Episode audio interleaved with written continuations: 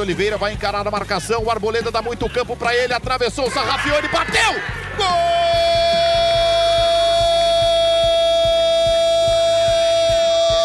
Gol do Coritiba! Ele recebe na ponta, vai para a linha de fundo, cruzamento, toque do Kaiser. Gol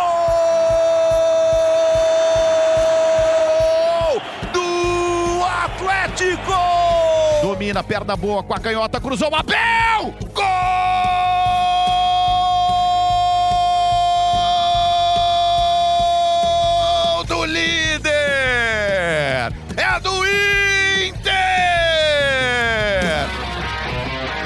Salve, salve, saudações! Estamos chegando para mais uma edição do podcast A Mesa, a mesa redonda do GE.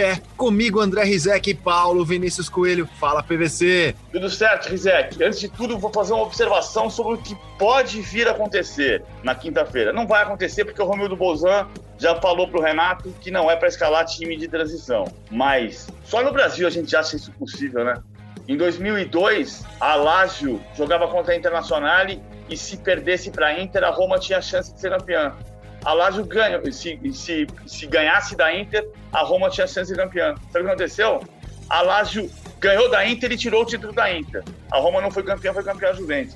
É indecente se colocar o time reserva contra o Flamengo para atrapalhar, para permitir que o Flamengo reaja em relação ao Internacional. O Flamengo tem nada a ver com isso. Estou discutindo a postura do Grêmio na escalação de, de, de titulares contra, contra o Grêmio na, na quinta-feira. Até porque, meus caros ouvintes, depois da rodada desse fim de semana, uma rodada perfeita para o Internacional, esse jogo pode até não ter grande impacto na caminhada colorada. O Inter chegou a 62 pontos em 32 jogos. O São Paulo tem 58 pontos em 32 jogos, ou seja, o Inter está a duas rodadas, pelo menos, à frente do São Paulo. O Flamengo tem 55 pontos e 31 jogos. Se ele ganhar quinta-feira, ele chega a 58 pontos, fica também a quatro pontos do Inter. O Atlético Mineiro tem também um jogo a menos em relação ao Inter e tem 54 pontos, oito pontos a menos. E o Palmeiras está a 11 pontos do Inter, com um jogo a menos. Você ainda vê seis candidatos ao título, Paulo Vinícius Coelho, ou acha que afunilou depois de uma rodada perfeita para o Inter de Abelão? Acho que afunilou, acho que afunilou, mas eu ainda acho que tem quatro candidatos ao título. O Inter, o Flamengo, o São Paulo e o Atlético. Eu só consigo pensar pela pontuação perdida. O Inter perdeu 34 pontos, o Flamengo perdeu 38, o São Paulo 38 e o Atlético 39. Então a diferença real do primeiro para o quarto é de cinco pontos hoje do primeiro para o sexto é de oito pontos. Oito pontos em seis rodadas, ou mesmo com sete jogos para fazer, é muito difícil tirar. Mas cinco pontos dá para tirar. Então, acho que o Atlético ainda está na briga. Só que o Atlético tinha aquela questão de poderia ter uma tabela mais livre, mais limpa, para chegar sem confronto direto, só que aí ele perde o jogo para o Vasco. Então, não adianta nada ter uma tabela sem confronto direto com os mais fortes se ele perde para um dos times que estão brigando contra o rebaixamento. Oito vitórias seguidas do Inter de Abel Braga. Você que está nos ouvindo, seja no seu carro, na academia, caminhando no parque, na praia, em casa, fala a verdade, você imaginava que o Inter de Abel Braga ia engatar a maior sequência desse campeonato?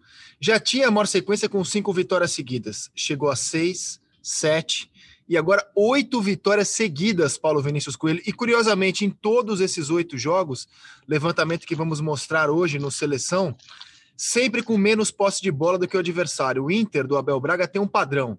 É uma equipe que, com poucos toques na bola, chega no gol e é letal na comparação com seus concorrentes diretos ao título, Paulo Vinícius Coelho. Ah, eu vou botar lenha nessa fogueira ainda aqui. Ah, o Abel, vou voltar para aquela história da Covid.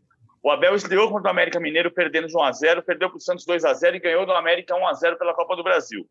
Aí ele pegou Covid. E aí ele ficou fora do banco de reservas contra o Fluminense, Atlético Goianiense, Boca Juniors e América Mineiro e Atlético Mineiro. São quatro jogos. A partir daí ele ganhou do Boca, do Botafogo, do Palmeiras, do Bahia, do Ceará, do Goiás, do Fortaleza, do São Paulo e do Internacional. Então, se você considerar só com o Abel no banco de reservas, são dez vitórias seguidas do Abel no banco de reservas. Claro que são oito, a realidade são oito, porque a Oito no Campeonato do... Brasileiro, a gente está contando, né? Você está ampliando o leque aí para outras competições. É, contando também o jogo do América que ele estava no banco, o jogo do Boca que ele estava no banco. e a partir dali as oito, as oito seguidas. Então são duas que tem uma interrupção do América para os jogos da Covid, mas enfim. Uh, e o Inter não é um time que, que precisa da bola, que, que, não é verdade que não goste da bola, né? Eu, eu, eu, até sou um pouco responsável, culpado por essa expressão, de dizer entregou a bola para o outro. Eu comecei um pouco a falar isso, não sei, pode, pode não ter sido por minha causa, mas assim, eu, eu falava isso lá em 2017, quando o Carille era o técnico do Corinthians. Mas não é que ele não gosta da bola, é que ele tem um estilo de marcação e retomada de bola. O Abel, contra o São Paulo, treinou a marcação do tiro de meta. Ele forçou o treino na marcação do tiro de meta. E dizia: nós vamos subir a marcação sabendo que nós vamos tomar a bola e fazer o gol. Contra o Grêmio, ele treinou diferente. Ele treinou a marcação no bloco no meio-campo, a retomada e o, arrastão, e a, o arrasto. Como foi, por exemplo, o arrasto que o Edenilson deu no primeiro tempo, numa jogada que o Yuri Alberto finalizou, a bola tocou na trave. Esse tipo de jogada é que ele trabalhou antes de enfrentar o Grêmio. Mas faltou criatividade. Eu achei uma delícia o Abel sincerão, né? O Abel disse na entrevista coletiva que o Grêmio jogou melhor do que o Inter e que ganhar de 5 a 1 do São Paulo é um acidente, acontece a cada 50 anos. Na verdade, a cada 60 anos, porque o Morumbi tem 60 anos e foi a maior goleada da história do Morumbi.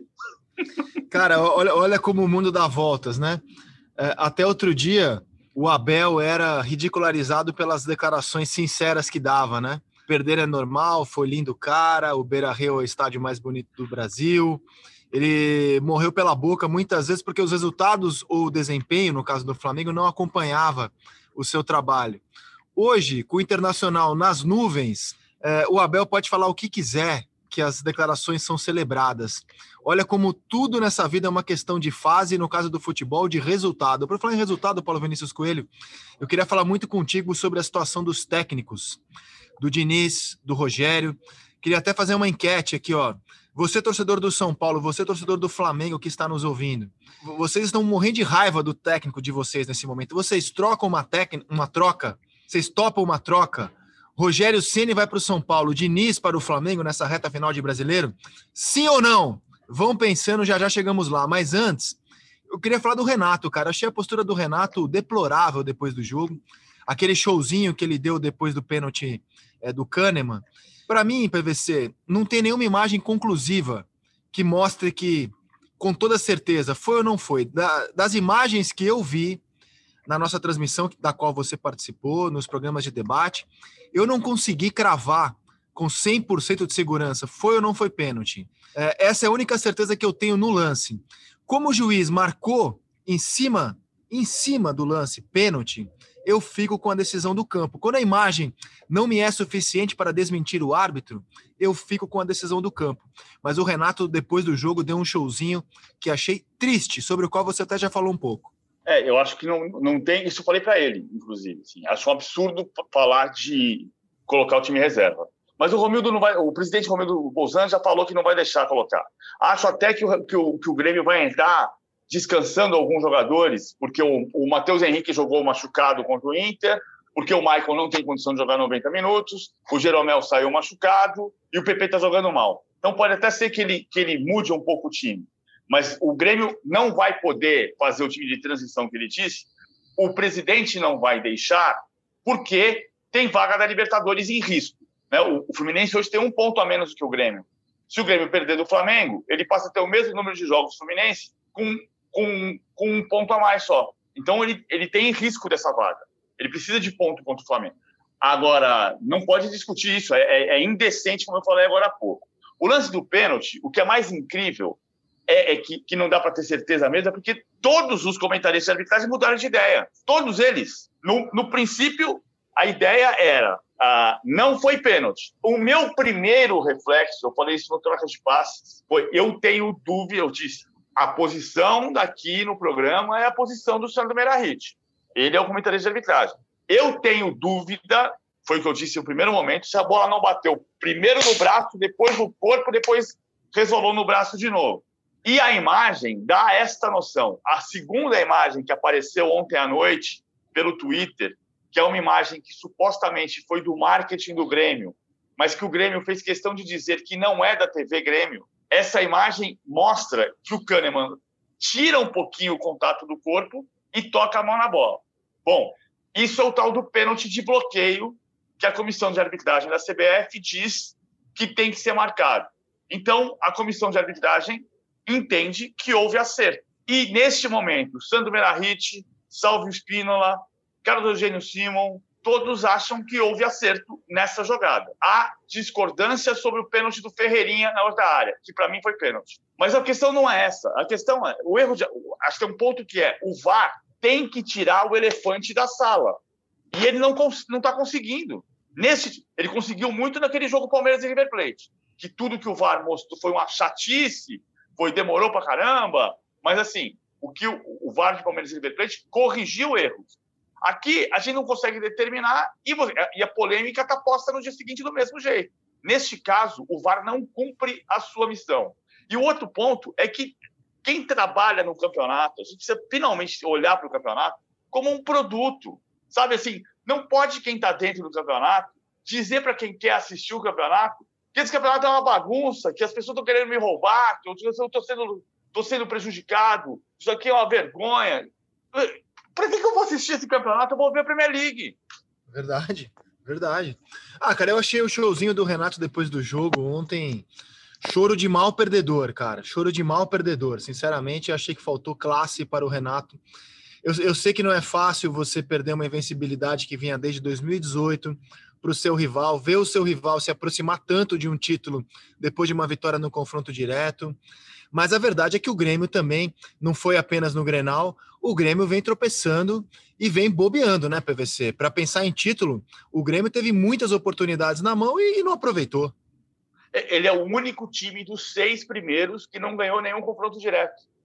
Ele fez seis pontos nos confrontos diretos em oito jogos, desses seis que estavam disputando o título: Inter, São Paulo, Flamengo, Atlético, Grêmio e Palmeiras nos oito confrontos que ele já teve contra os outros cinco, ele somou seis pontos e não ganhou nenhum jogo. O Internacional somou 17 pontos nesses confrontos. A gente já explicou aqui, pode ser que o campeonato não seja decidido nesses confrontos. O campeonato pode ser decidido por quem perdeu menos pontos contra os rebaixados. O Palmeiras, por exemplo, vai perder o campeonato porque perdeu 13 pontos contra os rebaixados. Mas isso aqui, para o Grêmio, está fazendo diferença. Quer dizer, se você tem seis pontos, o Internacional tem 17 pontos conquistados nesses, nesses confrontos diretos, inverte a conta. O Grêmio estava na liderança do campeonato. Palmeiras do Lucha, né? Conseguiu perder do Botafogo no Rio de Janeiro e do Curitiba em casa, inclusive na partida derradeira de Vanderlei Luxemburgo à frente da equipe. A, a, a gente estava discutindo aqui na equipe do Seleção sobre craque do campeonato para mim é muito mais fácil associar o craque do campeonato ao time vencedor da competição ou, ou aquele que disputa o título, pelo menos. No entanto, a equipe do seleção está olhando com muito carinho para o Claudinho, que lidera, inclusive, a bola de prata, né? É, da ESPN Brasil e é um prêmio criado pela revista Placar. O Claudinho lidera a bola de prata. Eu acho estranho um jogador de uma equipe que é a 13 terceira colocada ser o craque da competição, ainda que ele tenha feito por merecer isso comecei a pensar no internacional, cara. Quem do Inter poderia ser o craque do torneio? Porque o prêmio oficial é por voto, né? É, inclusive, vários jornalistas aqui da casa votam. Eu não saberia em quem votar, Paulo Vinícius Coelho. Eu fico pensando no Galhardo, mas ele caiu depois do primeiro turno. Fico pensando no Edenilson, que eu acho que é um belo símbolo esse internacional. O Patrick também. Você já tem condição de eleger o craque do campeonato ou vai esperar até as últimas rodadas PVC? Ah, eu prefiro esperar, mas eu acho que hoje o craque do campeonato ainda é o Marinho. Apesar dele ser décimo colocado. O Santos marcou 44 gols no campeonato, ele fez 16 e deu seis passes para gol. Quer dizer, de 44 gols do Santos, ele participou de 50%. E o, o Bragantino está em 13 lugar. Pode até subir para 11 mas o, o, o Marinho tem uma participação uh, brilhante no, como jogador do Santos. Ah, é engraçado que o campeonato é muito comprido e a gente olha para a parte final dele e deixa de lado o que aconteceu lá atrás, que é o caso do Galhardo. O Galhardo não é o melhor jogador do Internacional. O melhor jogador do Internacional é o Edenilson. Mas o Galhardo foi o melhor jogador do Internacional no primeiro turno. O Internacional não foi campeão do primeiro turno, foi o São Paulo. Mas na 19 rodada, o Inter era o líder do campeonato, graças ao Thiago Galhardo. O São Paulo é líder do campeonato, é, era o campeão do primeiro turno, porque ele tinha jogos atrasados, quando na 19 rodada o Inter liderava o campeonato. Aliás, está dando confusão, né? Porque quantas rodadas cada um liderou? Tem uma conta que diz que o São Paulo liderou 14 rodadas, que é você pegar o resultado e colocar na rodada em que ele deveria ter acontecido. Se você pegar como terminou cada rodada naquele dia, o Inter liderou mais vezes. O Inter chegou a 12 ou 13, se não me engano, e o São Paulo tem 8 junto com o Galo com 8, né? É isso aí. 12 isso ou 13 aí. do Internacional? 13. 13, chegou a 13. 13, exatamente, estava com 12 antes do massacre do Morumbi, agora tem 13. E curiosamente, ó, Inter liderou por 13, São Paulo por 8, o Galo por 8, o Vasco já foi líder, o Atlético Paranaense já foi líder e o melhor elenco do Brasil não liderou por nenhuma rodada. Escolha você o critério que quiser, o Flamengo não foi líder de nenhuma rodada do Campeonato Brasileiro. Eu acho isso assim inacreditável porque, como eu já venho defendendo aqui no nosso podcast, o Flamengo de todos os times é aquele que entra com obrigação. Eu vejo obrigação do Flamengo de, de ser campeão brasileiro por pontos corridos pelo elenco que tem. Se não for campeão, tem que disputar o título ali cabeça a cabeça. E o Flamengo não só está distante nesse momento do título, como sequer liderou. Para mim é muita incompetência do Flamengo, PVC. É, eu também acho. Agora, é, é, que o Flamengo, o Flamengo não depende mais só de si, ele tem quatro pontos perdidos a mais que o Internacional. No confronto direto, ele não resolve essa conta, ele precisa que o Internacional tropece pelo menos uma vez mais. Agora, o, o, vamos lembrar que lá no passado, o Flamengo, em 2009, foi o campeão que assumiu a liderança só na 37ª rodada. Liderou por duas rodadas e foi campeão brasileiro, nas rodadas que contavam. Isso pode se repetir. O problema é que o, o Flamengo não se livra da, da irregularidade, das oscilações. O Flamengo voltou a perder. São 15 jogos com o Rogério e ele perdeu 5. É, e, o, e assim, ó, a torcida do Flamengo hoje está maluca com o Rogério, porque, no meu entendimento, ele deu motivo nas explicações, nem, nem tanto pelo resultado, nas explicações. Quando ele tira o Gabriel é, e termina o jogo com Pedro e Rodrigo Muniz, dizendo que Gabriel e Pedro não podem jogar juntos por características, mas Pedro e Rodrigo Muniz podem, eu acho que o Rogério se atrapalha muito nas suas convicções. Como é que você defende isso? É, porque, obviamente, tudo na, na vida tem um porquê, né? O treinador, ao tomar uma decisão, tem um porquê. Ele treinou, ele visualizou, ele pensou, ainda que ele erre. Mas o argumento do Rogério fica sem defesa. Como é que Gabriel e Pedro não podem jogar juntos, mas Pedro e Rodrigo Muniz podem, PVC? Me explica isso. Ele explicou, eu acho que faz um certo sentido a explicação dele do ponto de vista tático, porque o Rodrigo Muniz trabalha mais do que Pedro e Gabriel, ele precisava de marcação. Mas, mas também cabe ao técnico treinar opções para corrigir defeitos dos seus jogadores. Então, uma coisa que eu ouço as pessoas cobrando, assim, o Rogério dava bronca no Romarinho e com o Gabriel ele debate sobre por que, que ele não recebeu bolas na diagonal. Ah, não que seja um, privilégio dele, né? O Fernando Diniz discute com o Tietê em altos brados e você não vê trocar uma palavra ríspida com o Daniel Alves. Não que seja só ele, mas enfim. Mas isso está muito, muito sendo. O Rogério é muito alvo das atenções. Eu entendi desde o princípio que ele ia começar o jogo com o Vitinho, porque ele tinha o De Arrascaeta como segundo atacante. Ele mudou a posição do De Arrascaeta em relação ao Bruno Henrique. O Bruno Henrique está jogando de ponta esquerda, na linha de quatro homens do meio-campo. Quando ele perde o Bruno Henrique, ele coloca o Vitinho. Acho que seria muito mais lógico ele colocar o Pedro e deslocar o de Arrascaeta para o lado do campo. Ah, mas aí Pedro e Gabriel, ele não tem, segundo ele próprio, capacidade de marcação na saída de bola. Trabalha isso, tem que treinar isso. Porque se você tiver um time com Everton Ribeiro, Diego, Gerson e Arrascaeta, Gabigol e Pedro, você vai ter os melhores escalados. E o Rogério ganhou do Palmeiras e depois, na coletiva, comemorou o fato de que ele tinha conseguido escalar seis homens de alta qualidade técnica do meio para frente, que foi o que ele não fez contra o Atlético Paranaense.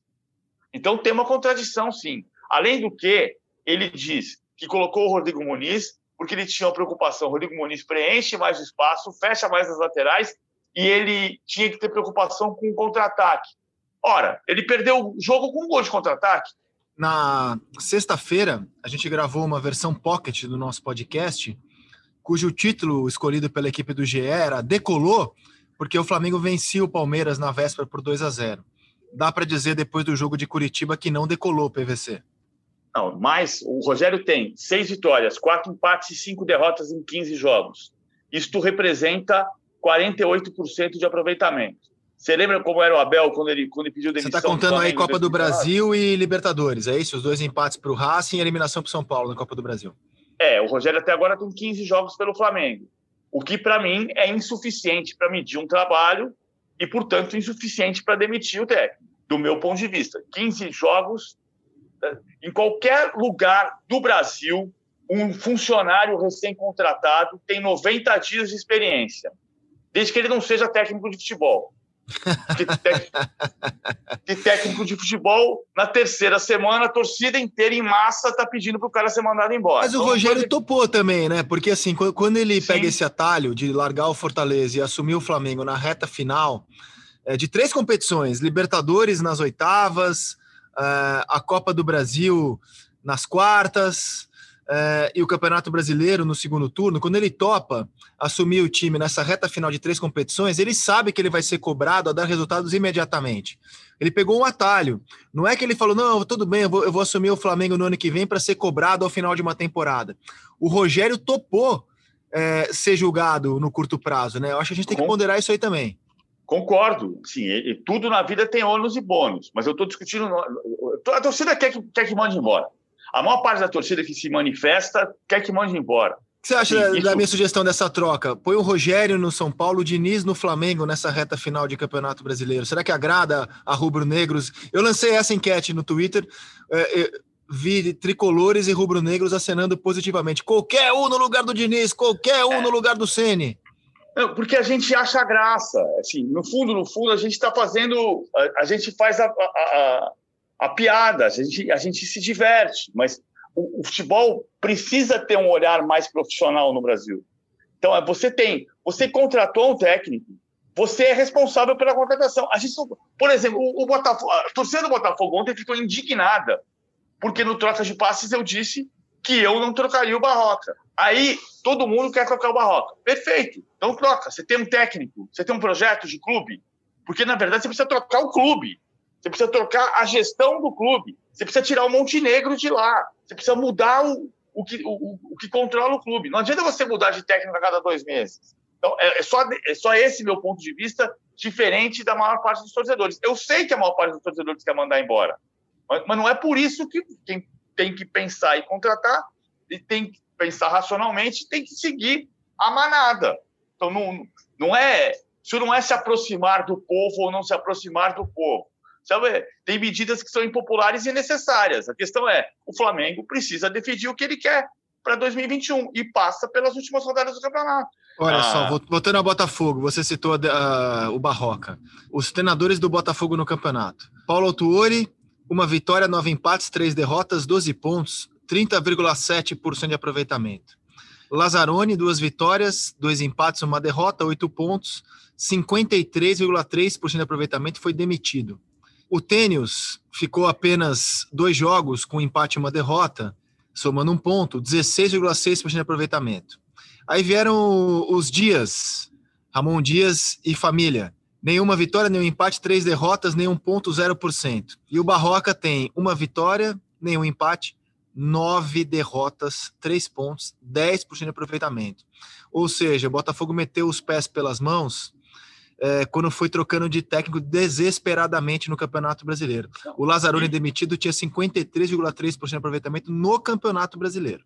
Agora, agora, a gente faz. Estamos falando da questão dos técnicos que a gente começou pelo Rogério. A gente chega na situação bizarra, bizarra, de o Rogério Ceni, que é o terceiro técnico do Flamengo no ano, ter 48% de aproveitamento. E o Abel, quando foi demitido, eu, demitido não, ele pediu demissão por estar sendo demitido pelas redes sociais, o Abel tinha 64% de aproveitamento. É, é, é, é, inacreditável. E você pensa assim, no intervalo de dois anos, dois anos e um mês. A gestão Rodolfo Landim teve quatro técnicos e o que tem o pior aproveitamento é o último contratado. E isto não significa, isso aqui, isso aqui é uma constatação, isto não significa que tem que demitir. Embora boa parte da população rubro, da nação rubro-negra queira que troque. Você quer trocar todo dia. Bom, o projeto do futebol brasileiro vai ser um técnico por mês. É sensacional, vai ser perfeito. A gente pode, inclusive, fazer trocas pontuais, como você falou. Fernando Diniz, agora não é de São Paulo, agora vai para fazer o São Francisco Horta para ser o, o presidente, o CEO da nova é porque Liga você brasileira. acalma, você acalma os rubro-negros, acalma os tricolores, né, que querem é, a cabeça desses técnicos, você acalma um pouco eles. Agora, cara, o que, que não está funcionando no Flamengo? Muita coisa eu sei, mas por onde você começaria é, respondendo essa pergunta? É o melhor elenco do Brasil? É, é, o time do ano passado reforçado, na minha, apesar da perda do marido, Rafinha, reforçado com, com opções interessantes em todos os setores. Por que esse Flamengo não, não consegue jogar um futebol que se pareça com o futebol que esse time pode jogar, PVC? Por onde você começa isso? Começa porque teve uma tentativa que o Rogério assumiu quando, quando chegou ao Flamengo de dizer que agora nós vamos jogar igual ao, ao time do Jorge Jesus. Eu sei de uma conversa que o Jorge Jesus teve com integrante da, do, do Flamengo, que o, ouviu essa conversa e riu. Tu não vais fazer, tu não vais fazer o mesmo, porque não, não é, não é assim que foi, foi trabalhado. Assim, não foi treinado. O Rogério não é o Jorge Jesus. O Flamengo não é mais o Jorge Jesus. E mesmo nós demoramos para perceber isso. Porque a gente achou, não, agora o Rogério vai chegar, vai montar o 4-4-2 e vai jogar do mesmo jeito. Não vai jogar igual. Não vai. Aquilo, aquilo acabou. E agora tem que começar um novo trabalho, que talvez só comece com o Rogério, ou eventualmente uma mudança, não sei quanto tempo vai se resistir, ah, para fazer uma pré-temporada, estabelecer uma forma de jogar. Agora, o Rogério tem alguns vícios, ou melhor, vou substituir a palavra vícios. O Rogério tem algumas maneiras de pensar que contrastam com aquela agressividade que a torcida do Flamengo quer e que exigia, por exemplo, quando pedia a saída do Abel.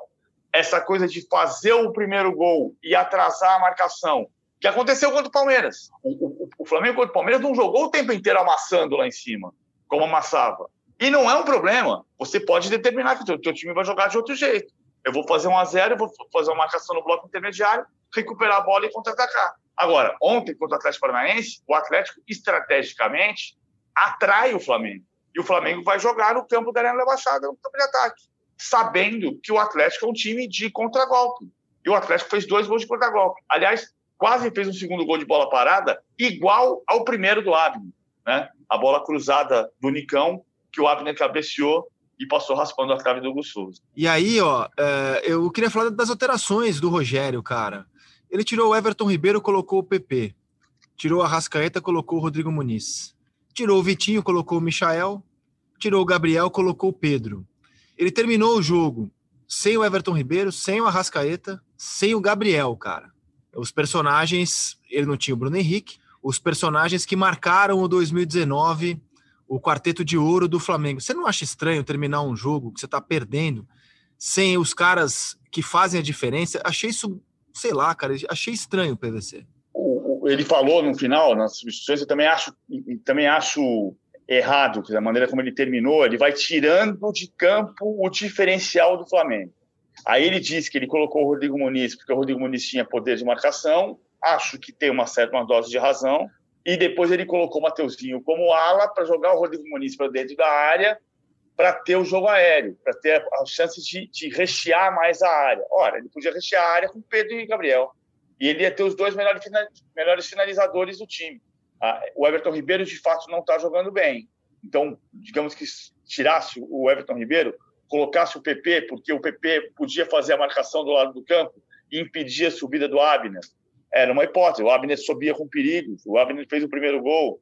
Acabou acontecendo que a jogada do segundo gol foi do outro lado, né? É, o setor do Vitinho, que depois foi substituído pelo Michael, e foi o Kelvin quem fez a jogada do segundo gol e o cruzamento para o Renato Kaiser marcar 2 a 1 um. Ele acabou tomando contra-ataque do mesmo jeito. E não rechou a área com os dois melhores finalizadores. Teve até uma jogada bizarra, a bola bateu, escapou, parecia que tinha entrado saiu para escanteio. O Flamengo com mais posse de bola, 59%, uh, finalizou duas vezes no, no, no, gol do Atlético e o, o Atlético finalizou oito vezes no gol do, no gol do Flamengo. Dizer, é... ah, e, e, e, tem horas que eu acho que o treinador tem que saber ouvir um pouco, tem, tem, tem que ser um pouco. É, não vou dizer, não é charlatão, me foge a palavra, mas o técnico tem que, tem que ser um pouco mais safo, né, mais malandro, na minha opinião, tá? De, de ouvir muitas vezes qual é o clamor da sua torcida, porque não, não são poucos os técnicos que caem por não atender o clamor da, da, das massas.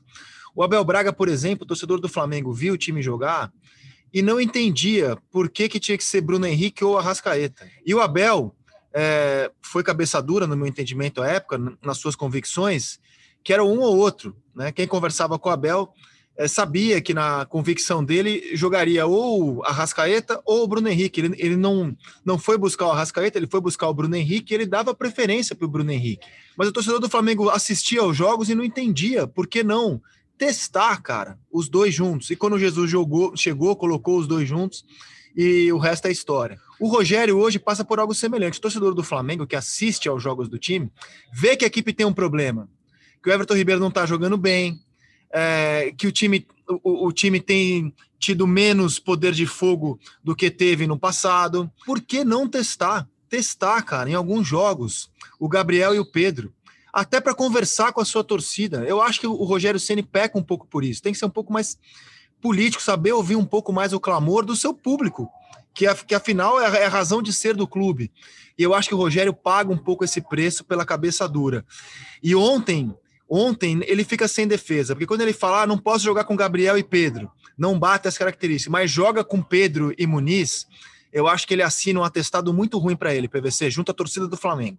Não, e a torcida contesta e passa a criar uma onda de críticas que se amplia pelas redes sociais e obriga dirigentes a terem a capacidade de chegar para outros dirigentes e dizer calma que nós vamos segurar a onda e, e vai ficando uma, vai ficando mais difícil são cinco derrotas.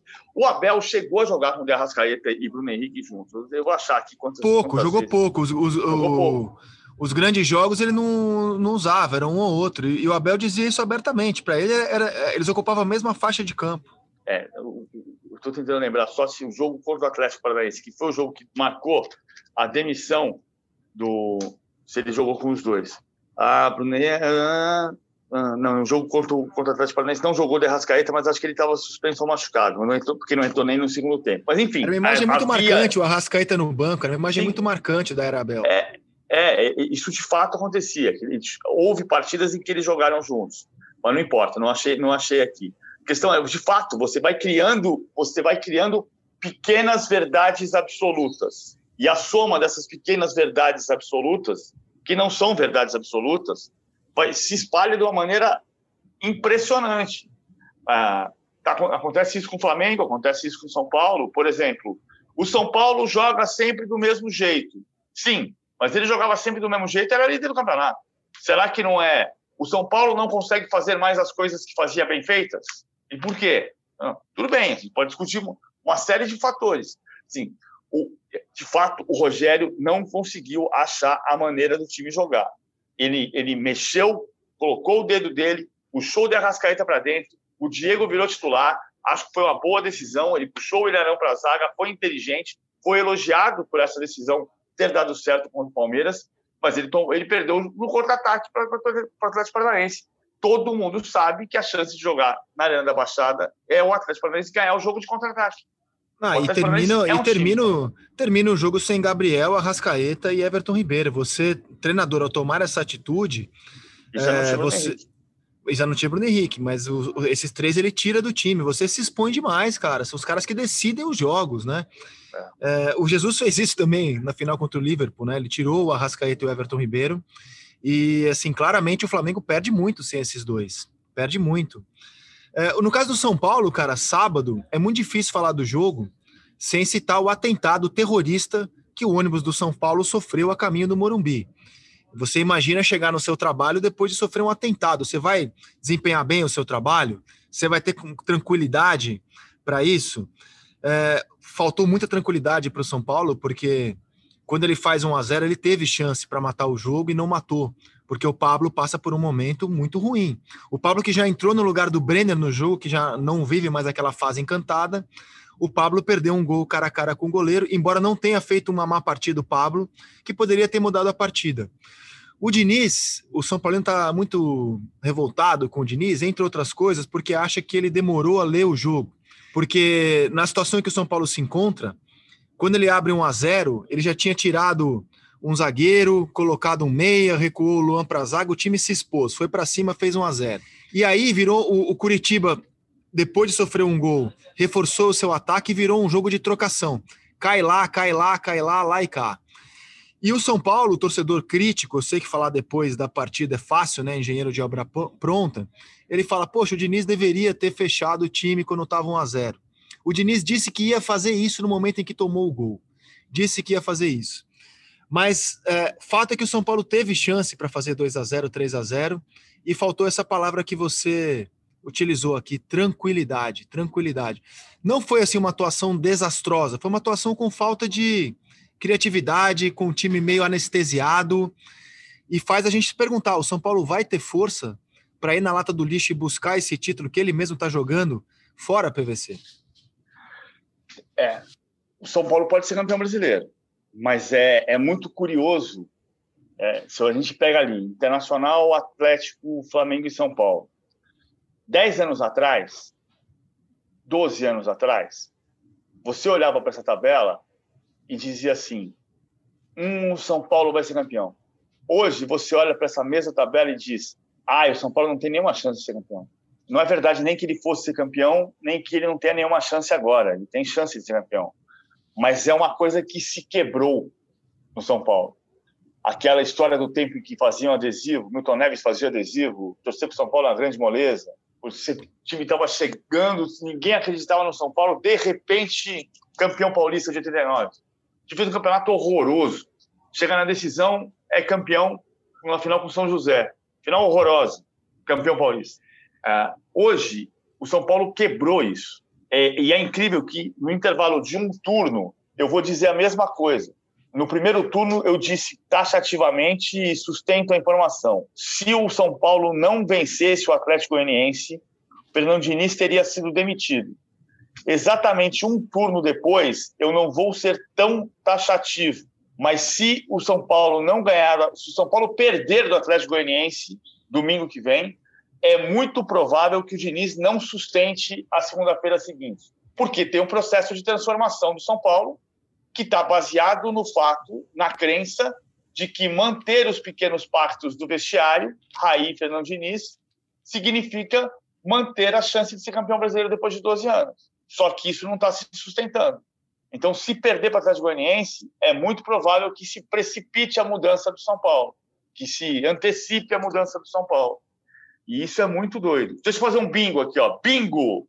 Bingo! O Abel, o Abel no Campeonato Brasileiro de 2019 foi técnico do Flamengo em, em seis vezes. Duas vezes ele escalou o time reserva, uma vez o De Arrascaeta não jogou no jogo da saída dele contra o Atlético Paranaense e três vezes jogaram juntos De Arrascaeta e Bruno Henrique. Só no Brasileiro já tinha passado a crise anterior de De Arrascaeta o Bruno Henrique, ou joga um, o De Arrascaeta fica no banco, tinha diminuído a crise que existia, como você disse.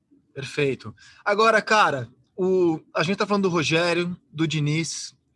Tem um treinador para mim que decepciona muito mais do que o Diniz especificamente, que é o Sampaoli. Porque ele tem, no, no meu entendimento, mais jogador do que o Diniz.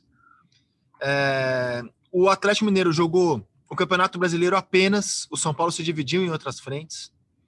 O Sampaoli tem mais status, mais experiência, mais bagagem, custa muito mais caro que o Diniz. E, no entanto, o time também está decepcionando, também está derrapando. Quero usar esse argumento para defender um pouco o Diniz, porque o São Paulo hoje paga pela expectativa que ele criou quando abriu sete pontos de vantagem.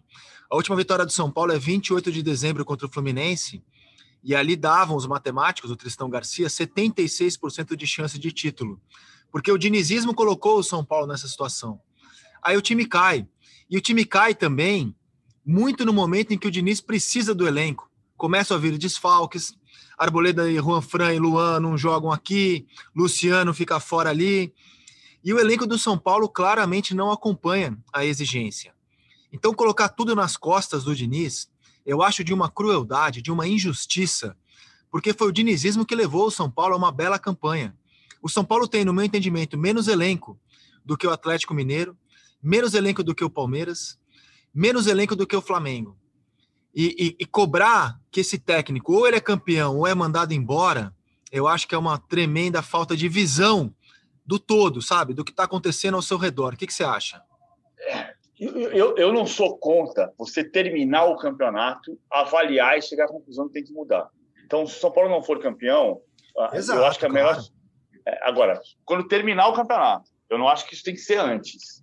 Você termina o campeonato, terminou um processo, você avalia, faz a, faz a conta do desgaste e troca o técnico. Por exemplo, se o São Paulo não for campeão, o nível de desgaste do Diniz vai ser muito grande para começar a temporada já com esse desgaste. Que acaba acontecendo de você demitir no começo da nova temporada e perde tempo. Exemplo, o Palmeiras de 2009, que tomou a maior virada e manteve o Muricy no cargo no começo de 2010. O que aconteceu? No começo de 2010 ele foi demitido, porque ele começou 2010 com todo o peso de 2009 nas costas. Então, se o São Paulo não for campeão, acho que a melhor solução vai ser começar um novo trabalho, com uma nova diretoria, um novo processo, vida nova. Se o São Paulo for campeão, o Diniz está consagrado, é um técnico vencedor. E aí, e aí ele, ele prossegue. O Galo, que eu acho que sim, o São Paulo tem coisas da crise do São Paulo. Isso que você falou é muito importante. Mesmo na diretoria São Paulina, o argumento é esse também. O São Paulo não tem um elenco como o do Flamengo, do Palmeiras e do Atlético para ser campeão brasileiro.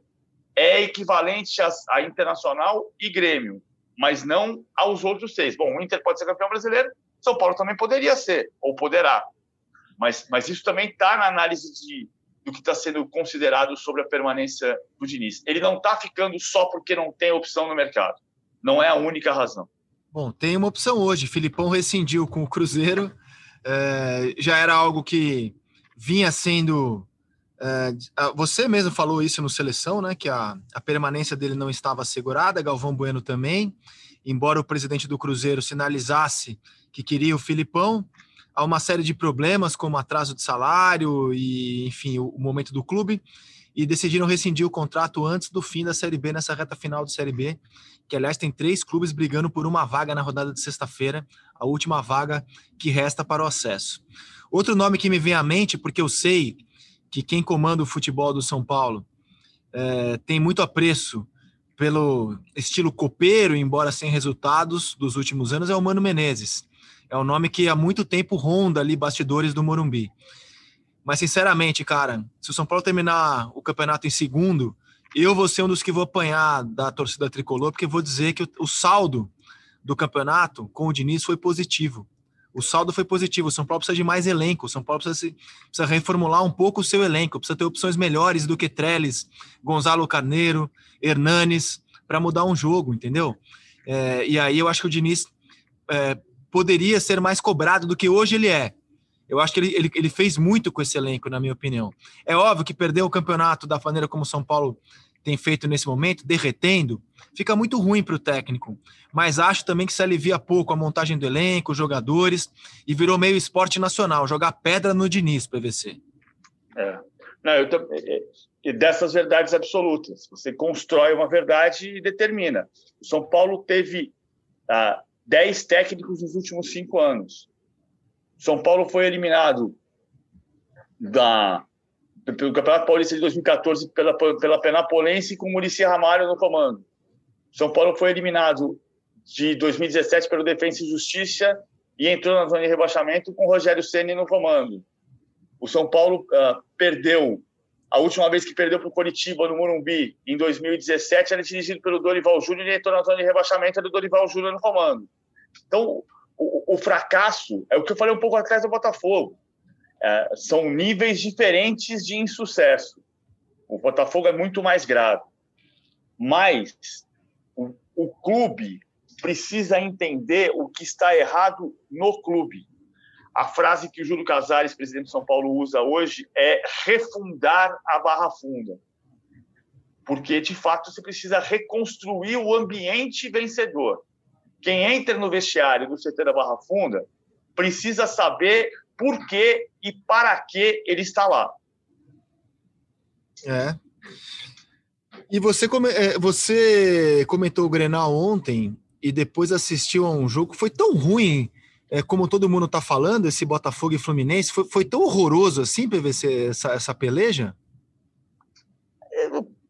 O jogo foi fraco tecnicamente. Taticamente, eu, eu, é incrível. O Botafogo perdeu mais uma. O, o, o, Barroca mexeu na maneira do time jogar. Ele fez um 4-1, 4-1 com o Foster de primeiro volante. Eu acho o Botafogo organizado até. Organizado defensivamente. Só que. E talvez por isso o Fluminense tenha criado tão poucas chances. Só que o Botafogo não tem de onde tirar o Matheus Babide centroavante, Matheus Nascimento pelo lado, mas é muito garoto, o Bruno Nazário do lado esquerdo, Zé Wellison de segundo volante. Zé Wellison, quando muito, ele, ele pode ser o primeiro caçador, o primeiro marcador. Aí você tem uh, o Foster de primeiro volante, o Zé Wellison com o Caio Alexandre na zona central. Não tem como criar, esse time não, não, tem, não tem criatividade. O Fluminense fez um 4-4-2, deixou o Nenê na frente, junto com o menino John Kennedy. Achei muito bom escalar o John Kennedy. Primeira titular. vez como titular, né? Ele tinha entrado contra o Curitiba. Primeira vez como titular. Agora, faltou, faltou criação mesmo. Por outro lado, o Fluminense está um ponto atrás do Grêmio e do Palmeiras. O Fluminense está brigando por vaga na Libertadores, em sétimo lugar ou eventualmente em sexto. Ele só que o problema dele é que ele vai ter confrontos com o Ceará, que também está nessa briga, e com o Santos, os dois fora de casa. Mas ele está brigando por Libertadores, seriamente. E está preparando o, próximo treinador que deve chegar só depois do final da temporada. E o primeiro nome é o Roger Machado. Vamos ver se vai haver acerto.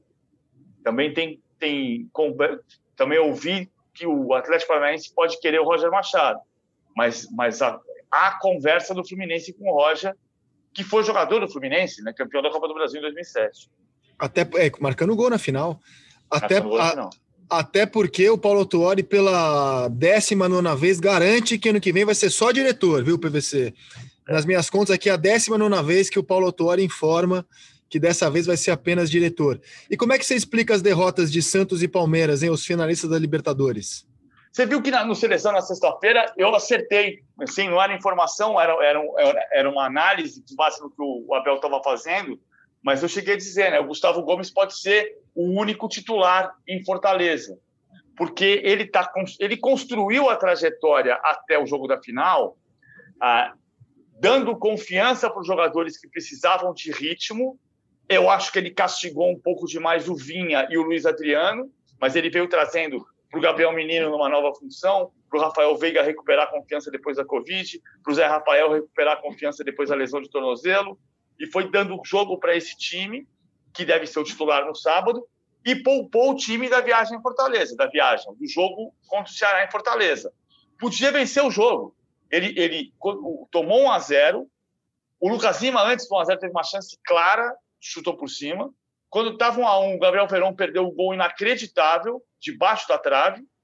E depois sofreu o segundo gol num pênalti que não existiu. E fez 2 a 1 com o Gabriel Verão. Podia ter empatado o jogo ainda. E a outra boa notícia foi que o Felipe Melo voltou a jogar, né?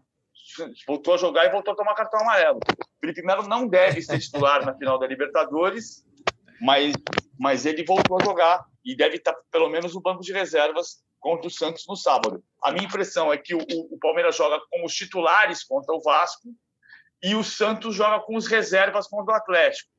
O que significa que o baque maior da derrota de domingo foi do Santos porque o Santos tomou uma virada improvável do Goiás com os titulares. Em casa. Em casa. Em casa. É, mas assim, eu não vi o jogo, tá? Não, não consegui acompanhar todos os jogos, né? Certamente, uma da, das desculpas, chavão, que, que vem à, à mão assim mais facilmente é dizer que o Santos está com a cabeça na final de sábado. Você não acha que é, que é uma desculpa muito muito facilmente usável para explicar esse resultado? É, e, e talvez seja justa, porque no fundo a gente vai contar a história dos vencedores. Acontece um pouco o inverso do que havia com o Palmeiras naquela, naquela final de Copa do Brasil de 2015, Palmeiras e Santos, que foi a final que mudou a história recente do Palmeiras. É, o Palmeiras voltou a ser vencedor a partir daquela decisão. E o Palmeiras largou mão do Campeonato Brasileiro na reta de chegada, perdeu para o Curitiba em casa, perdeu para o Vasco em casa, chegou completamente desacreditado e ganhou a decisão contra o Santos. Muito em função de uma decisão equivocada do presidente do Santos, Modesto Roma, que pediu que a decisão fosse adiada por três semanas. E o Santos, que estava embaladíssimo, perdeu o ritmo que vinha tendo e o Palmeiras conseguiu equilibrar um pouco mais as coisas. Agora pode acontecer isso. Eu acho que a preparação do Palmeiras foi mais adequada, mas é impossível cravar o que vai acontecer no sábado. Só vou cravar na segunda-feira, no próximo podcast. E a rodada fecha com Corinthians e Bragantino. Estava olhando como é que foi o jogo do primeiro turno. O Corinthians tinha o Coelho ainda de técnico, foi um 0 a 0 assim, daqueles deploráveis, deprimentes, foi um jogo horroroso. O Corinthians ainda tinha o Avelar, é, de zagueiro, o lateral esquerdo era o, era o Lucas Piton, o time mudou muito, melhorou muito e o Bragantino também melhorou. Bragantino, nesse momento, joga um futebol de meter medo nos grandes times do Brasil. E o Claudinho, matéria hoje muito saborosa no GE. Globo, já foi jogador do Corinthians, eu não lembrava, fui pesquisar. Normal que eu não lembrava, só jogou uma partida pelo Corinthians em 2016. O Corinthians em 2016 ele perde o time campeão brasileiro de 15 perde o técnico, inclusive, e sai contratando de baseada. E o Claudinho veio numa baseada à época. É, jogou a Copa São Paulo daquele ano, só 35 minutos na copinha, e mal foi utilizado na equipe profissional, jogou uma partida apenas. E foi fazer agora a vida dele estrondosamente no Bragantino, com muita gente apontando o Claudinho como um dos destaques do Campeonato Brasileiro, certamente o rei dos golaços. Você vê favoritismo para alguém nesse jogo com o Bragantino jogando tão bem e o Corinthians somando tantos pontos ultimamente, PVC? Cláudio, Cláudio Luiz Rodrigues, Paris e Leonel. O Claudinho trocou o Santos pelo Corinthians ainda nas categorias de base aos 18 anos, em foi. julho de 2015. Foi. Vice-campeão da Copa São Paulo de Futebol Júnior em 2016, foi promovido ao profissional italiano, repassado por empréstimo ao Bragantino e ao Santo André, e em definitivo para Ponte Preta. Um jogo em 2016. Eu vou achar o X-Jogo, eu não lembrava disso, não. Jogou um jogo e, e, na copinha 35 minutos apenas daquele ano. É, inacreditável. Ah, eu perdi sua pergunta, se eu acredito no. Eu, eu acho que esse jogo é muito difícil, é um jogo para empate. Porque o Bragantino está jogando muito bem. Eu não, eu não voto no Claudinho como craque do campeonato, porque eu acho que é, ele jogou contra a Linense, só o Linense, dia 19 de março de 16, 4 a 0 para o Corinthians, não fez gol. Não fez gol. Gols de Romero, Balbuena, Edilson e Romero de novo. Uh, eu, não, eu acho que o Claudinho está muito bem. Ele foi craque da Série B do ano passado, mas, mas da Série A desse ano, para ser craque do campeonato, estando em 13 lugar, eu não consigo fazer esse voto. Eu penso exatamente como você. É. Então, hoje o Corinthians melhorou muito, precisa começar por não sofrer gol, como não sofreu naquele jogo tétrico do primeiro turno. E, mas, mas tem que ter criação no ataque, depende muito do Casares. O duelo Casares versus Claudinho. Quem funcionaria melhor no Corinthians? No Corinthians? Ah, cara, deixa o Casares lá, põe, põe o Claudinho com o Casares. Vai, o Casares está jogando super bem no Corinthians, cara. Aliás, repito, o Casares hoje jogaria de, de titular no Atlético Mineiro do São Paulo, cara. Que impressionante, né? É, pedra no Diniz, pedra no Rogério, São Paulo bonitão, muito pouco atacado. É outro também que está devendo resultado no Campeonato Brasileiro. Então, mas é, é, é, é engraçado, a gente, a gente, tem sido também criticado, é justo que as pessoas critiquem, nós somos também pessoas públicas, enfim, mas é, são maneiras, eu, eu não, não acho, eu acho que a grande diferença entre o jornalista e o torcedor precisa ser a capacidade de ter informação e separar e, e pensar racionalmente. Vamos fazer a conta aqui de novo? No ano passado, o Atlético terminou em 13 terceiro lugar classificação 2019. Olha, olha a diferença do Atlético. Não é só o técnico, né? É que eu concordo, o, o, o São Paulo ele decepciona mesmo desse ponto de vista. De, de Ainda mais porque ele montou o elenco, né, cara? Ele contratou uma baseada de jogador e, e o Diniz contratou um jogador, que é o Luciano, trocado pelo Everton, né? Sim, sim. Ele contratou 10 jogadores depois da chegada do São Paulo. Exato, por isso eu faço passado... essa comparação. Eu, eu, eu falo do São Paulo não para jogar pedra nele, mas para dizer como, é, como são exageradas ou como é exagerado o massacre em cima do Diniz. Parece que o Diniz tem uma máquina nas mãos, e quando você compara o elenco do Galo, as contratações que o São Paulo fez no Atlético Mineiro e o elenco do São Paulo, cara, eu acho que é injusto jogar tanta pedra assim no Diniz, é isso. Eu, eu concordo mais com isso. Agora, é, é, que não é só o técnico, é o clube. O Atlético Mineiro no ano passado foi 13 terceiro colocado. O Atlético hoje está em quarto lugar disputando o título. Tem o melhor aproveitamento da sua história nos pontos corridos Agora, comete pecados mortais. Não pode perder para o Vasco. Não pode perder o jogo para o Vasco na hora que está querendo decidir o título. É. Agora, também tem outro, outro lado. Estou pegando na questão do, do, do, do clube, da história, do histórico do clube. Não é para aliviar o técnico, passar pano, essa expressão que eu odeio. Ah, não é para aliviar o técnico. O técnico tem responsabilidade. Mas o Atlético é o time que perde na reta de chegada para o Vasco como o Atlético foi o time que perdeu o semifinal para o Curitiba, para o Guarani, para o Santos, para o São Caetano, para a Portuguesa. É, é, a história do Atlético essa, no Campeonato Brasileiro.